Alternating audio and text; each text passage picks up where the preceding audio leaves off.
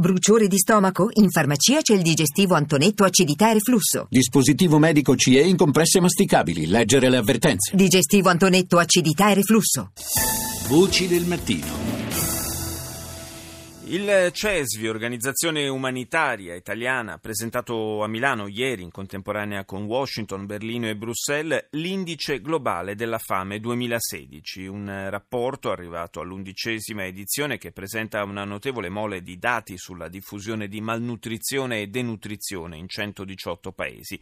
Colomba San Palmieri ne ha parlato con eh, Loris Palentini, capomissione del CESVI in Zimbabwe, Stato dell'Africa meridionale, in cui ha portato avanti con successo un progetto innovativo. Sentiamo.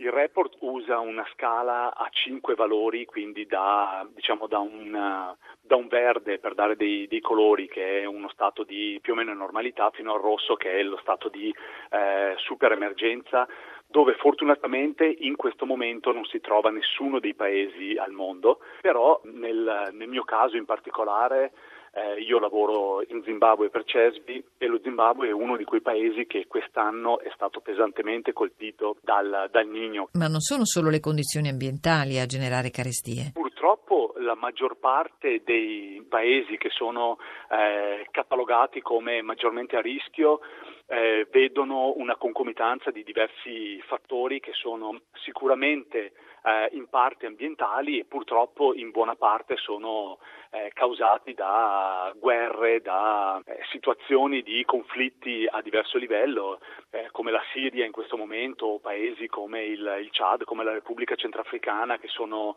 storicamente il fanalino di coda di, di, questo report. Quali sono i paesi che hanno mostrato trend evolutivi in senso positivo o negativo? Ci sono diversi paesi che eh, diciamo, si competono il, il, primato di paese che ha avuto eh, de, degli indici molto veloci. Eh, tra quelli che stanno eh, forse addirittura peggiorando, ma che non sono riusciti indubbiamente a migliorare di più, abbiamo lo Zambia che nonostante abbia una, un indice di sviluppo molto alto, però rimane un paese con delle forti carenze proprio perché partiva da un livello molto basso.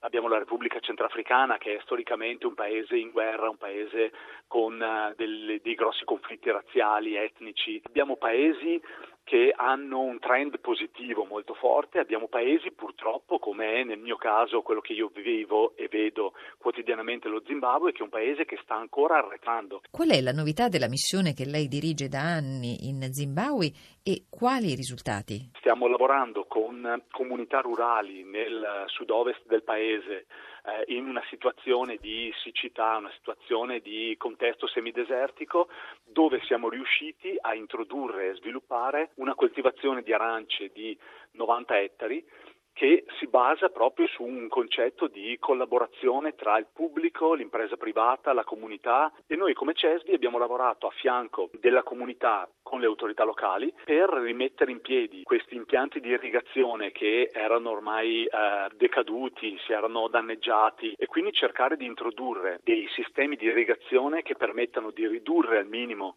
l'utilizzo d'acqua e allo stesso tempo di ottimizzare quello che è la, la produzione che ne dovrebbe derivare e sta funzionando. La comunità quest'anno è riuscita a vendere i loro prodotti, è riuscita ad avere sia cibo che soldi per poter eh, contribuire al mantenimento del, degli impianti, a contribuire al, al costo dell'energia per, per, le pompe e a reinvestire per uh, ampliare l'investimento e cercare di aumentare l'area coltivata. Potremmo parlare allora di un approccio olistico mh, mm, nell'ottica di uno sviluppo sostenibile? Assolutamente, questa è la nostra chiave di lettura. Quello che noi stiamo cercando di eh, promuovere è proprio che la possibilità di fare c'è. Eh, le comunità sono dalla nostra parte. E allora cosa c'è che manca? Quello che a noi piacerebbe, diciamo in una visione a 360 gradi, è il riuscire a crederci tutti. Eh, noi eh, siamo in prima linea per cercare di sostenere quelli che eh, sono stati definiti i Sustainable Development Goal, i, gli obiettivi di sviluppo sostenibile che guardano all'agenda eh, 2030. Ad oggi siamo molto lontani da questo. Io penso che la chiave più forte sia l'agricoltura sostenibile.